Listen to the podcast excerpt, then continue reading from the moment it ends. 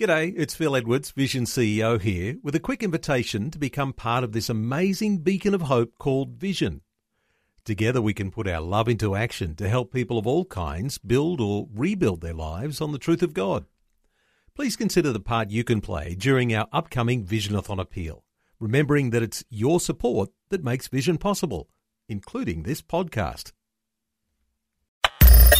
Audio on demand from Vision Christian Media.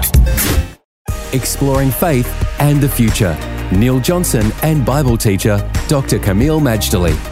Well, because you're listening in, you're probably wide awake. But sleep might be one of those issues that from time to time you get concerned about. You're not getting enough. We've been talking about sleep over these recent days. Why aren't we getting enough sleep? Uh, all of those issues to do with how much sleep should we get.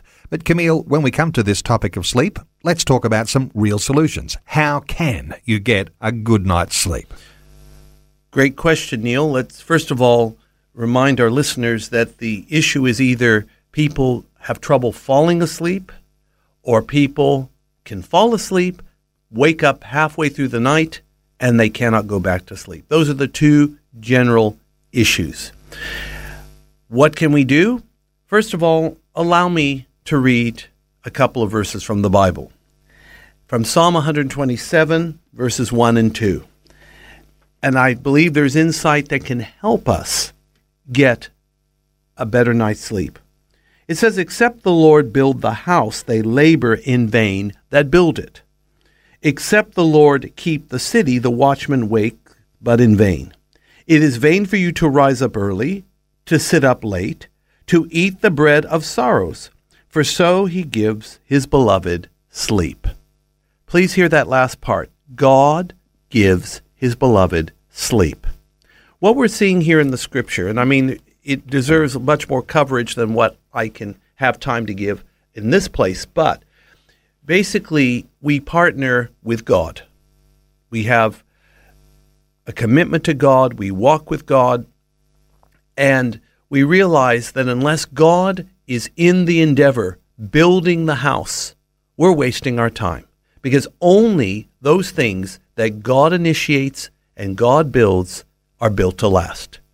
Therefore, this whole attitude of trying to make your own life in your own image, working hard to buy the best, the biggest, the most modern, all of that is, as Solomon says, vanity, vanity, all is vanity we have to partner with God and realize that there comes a cutoff point day by day. You put in your hours of work.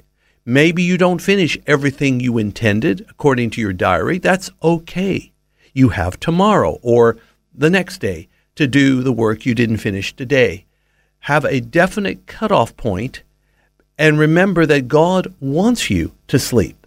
He gives his beloved sleep.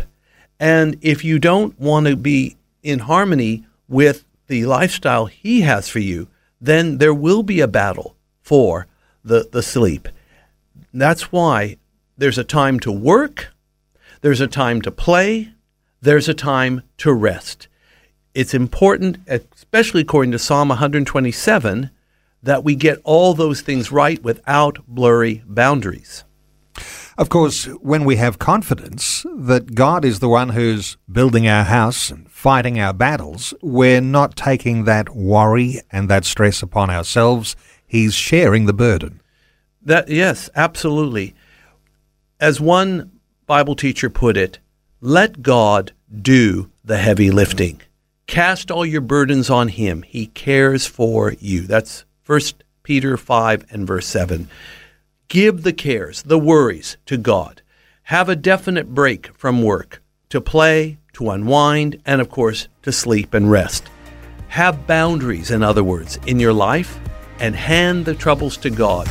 It's amazing how by doing so, your sleep will be much better. Faith and the Future with Neil Johnson and Dr. Kameel Majdali from Teach All Nations. For more from Dr. Majdali, including books and DVDs on prophecy, Bible commentaries, plus today's and other episodes of Faith and the Future, go to vision.org.au. Thanks for taking time to listen to this audio on demand from Vision Christian Media. To find out more about us, go to vision.org.au.